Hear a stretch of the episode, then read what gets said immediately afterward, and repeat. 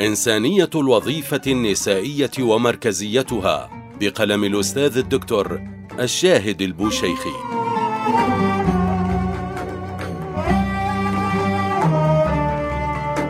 ما المقصود بإنسانية الوظيفة النسائية وما مركزيتها؟ إن أهم ما في هذا الكون هو هذا الإنسان الخليفة. إني جاعل في الأرض خليفة. له سوية الأرض وله رتبة السماء. خلق لكم ما في الأرض. ألم تروا أن الله سخر لكم ما في السماوات وما في الأرض؟ الكل مسخر لهذا الإنسان وخادم له. ليعبد بكل ذلك الله جل جلاله ويؤدي وظيفته. وما خلقت الجن والإنس إلا ليعبدون فسواه خادم له. ومن ثم فهو أهم شيء في هذه الكائنات التي ترى إن صلح صلح سواه وإن فسد فسد سواه. غيره يعذب بسيئاته وغيره أيضا يرحم بحسناته. ولو يؤاخذ الله الناس بما كسبوا ما ترك على ظهرها من دابة لأن ما سوى الإنسان تابع لهذا الإنسان. وإذا آخذ الله الإنسان فما الفائدة من بقاء غير الإنسان وهو أساسا موجود لخدمة الإنسان؟ بل إن قيام الساعة على خطورة علاقته الأساسية بفعل هذا الإنسان وعبادته. فالكون يدمر حين لا تبقى فائدة في هذا الإنسان من حيث رسالته الأساسية وهي عبادة الله جل جلاله. اذا من يخالط هذا الإنسان الذي هو الأهم؟ ومن له الصدارة والأولوية والأسبقية في صنعه البشري العادي؟ ومن له الأسبقية في صياغته وجعله على نمط معين؟ هل هو الرجل أم المرأة؟ إن الجواب الواضح في القرآن الكريم وفي الواقع المشاهد هو المرأة. هذا ما نقصده بإنسانية وظيفة المرأة، أي أنها متخصصة في الاهتمام بالإنسان، والرجل متخصص في بعض ذلك لكي يعين المرأة على أداء وظيفتها الأساسية في تكامل وانسجام تام بناء على خلقته هو، الذي بها كلف وأنيطت به تلك الوظيفة، وبناء على خلقتها هي التي كلفت بها وأنيطت بها تلك الوظيفة. دور المرأة في صياغة الإنسان. للمرأة في صياغة الإنسان ثلاثة أرباع وللرجل ربع. ويفيدنا في تقرير هذا المعنى الاستئناس بحديث رسول الله صلى الله عليه وسلم الذي كان جوابا لسؤال أحد الصحابة. من أحق الناس بحسن صحابتي يا رسول الله؟ قال أمك. قال ثم من؟ قال أمك. قال ثم من؟ قال أمك. قال ثم من؟ قال بعد ذلك أبوك. رواه البخاري. فأعطى للمرأة أي للأم خمسة وسبعين في المئة بلغة حسابات العصر وخمسة وعشرين بالمئه هي التي بقيت للأب. هل في الأمر محاباة للمرأة؟ كلا ولكن الغنم على حسب الغرم.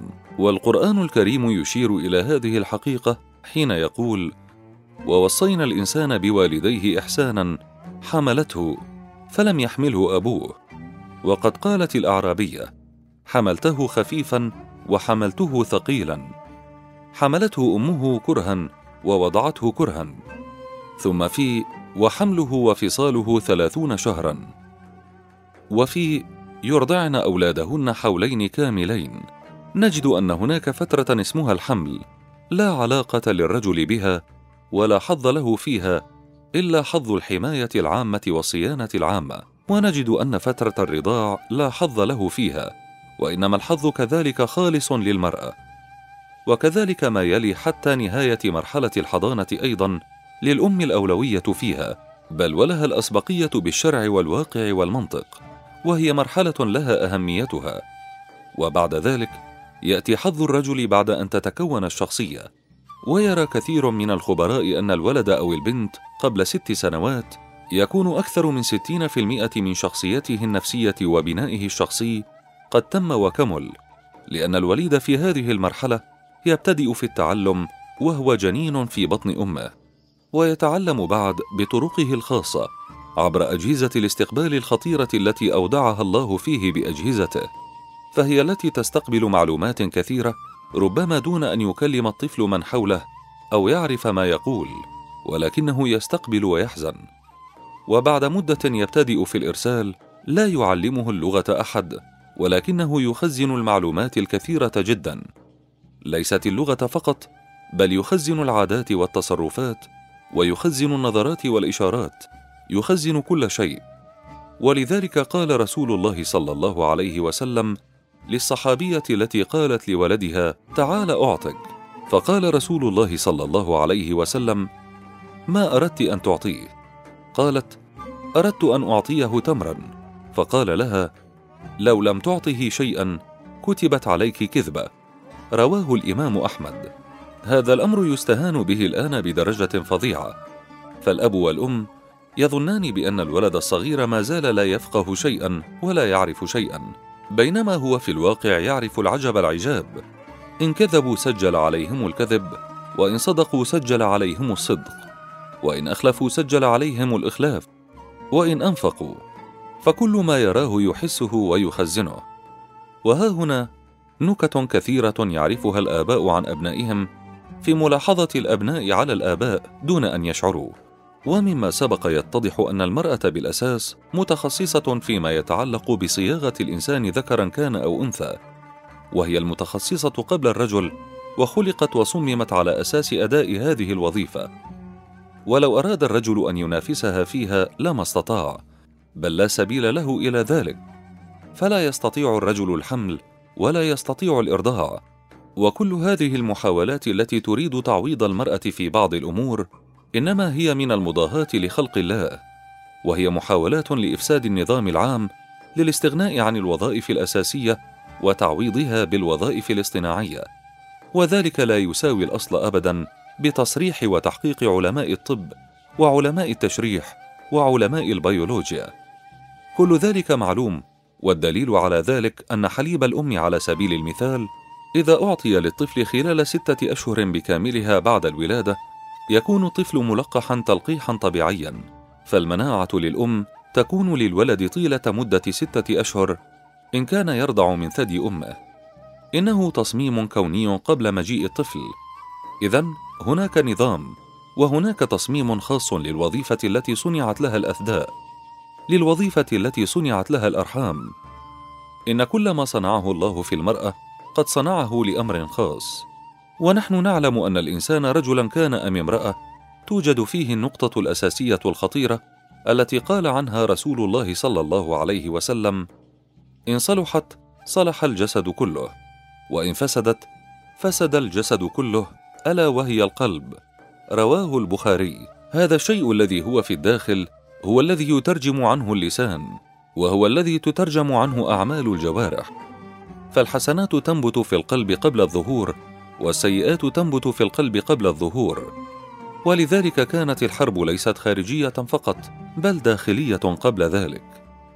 وإما ينزغنك من الشيطان نزغ فاستعذ بالله. فمجرد النزغ ينبغي قمعه بسلاح التذكر والتقوى. إن الذين اتقوا إذا مسهم طائف من الشيطان تذكروا فإذا هم مبصرون.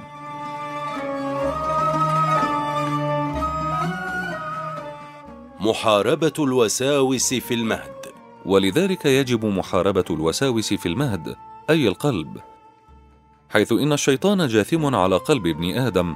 إذا ذكر الله خنس وإذا غفل وسوس. فالأصل رعاية داخل الإنسان نفسه وقلبه. قال تعالى ويوم حنين إذ أعجبتكم كثرتكم فلم تغن عنكم شيئا. فسبب الهزيمة أمر داخلي تمثل في الإعجاب بالنفس وبالكثرة. أعجبتكم كثرتكم. أولما أصابتكم مصيبة قد أصبتم مثليها قلتم أن هذا قل هو من عند أنفسكم. فالإشكال في الداخل والمسلمون في المنطق العام لا يؤتون من الخارج وإنما يؤتون من الداخل. فهذا الأمر إنما هو تمهيد لقول الله عز وجل للنساء وقرن في بيوتكن. وسؤال لم هذا القرار؟ لأن النقطة المركزية التي تحدث السلام أو تسبب الحرب والتي تحدث الطمأنينة أو تسبب القلق والاضطراب والتي تحدث الهدوء والاستقرار إنما هي البيت. فالبيت إذا كان مستقرا وسكنا كان فيه السكون يسكن فيه القلب ويطمئن وتسكن فيه النفس وتهدأ. ويسكن فيه الكيان وتكون فيه السكينة على أساس أن خارج البيت فيه غير ذلك حيث أن آدم الرجل هو الذي يشتغل خارج البيت أكثر. ولذلك قال الله عز وجل لآدم عليه السلام فلا يخرجنكما من الجنة فتشقى. فأنت يا آدم الذي تشقى أما حواء فلا تشقى لأن أصل وجود هذا الموقع الطبيعي لها أن تكون بالداخل بالبيت. ولا يعني هذا أن الرجل لا يستقر بالبيت عند الضرورة والحاجة وأن المرأة لا تخرج خارج البيت عند الضرورة والحاجة. ولكن التصميم العام والأصل العام أصل التخطيط وأصل البناء الذي هو على أساس الوظيفة إنما ينبغي أن يكون هكذا. واذكرن ما يتلى في بيوتكن من آيات الله والحكمة. وقرن في بيوتكن ولا تبرجن تبرج الجاهلية الأولى.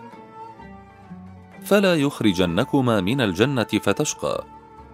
ومن ذلك يتبين أن هذا الشقاء والكدح والنصب والتعب سيكون أساسا بسبب هذا الخروج. والمرشح له في أصل الخلقة هو هذا الرجل. اذا البيت مؤسسة وهذه المؤسسة لها داخل ولها خارج. كالإنسان نفسه.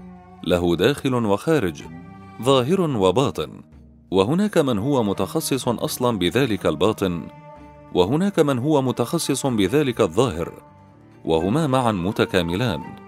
المختص بالباطن يساعد المختص بالظاهر والمختص بالظاهر أي الخارج هنا يحمي ظهر المختص بالداخل ويعينه إلى غير ذلك. ولكن أين المرأة من هذا التكامل؟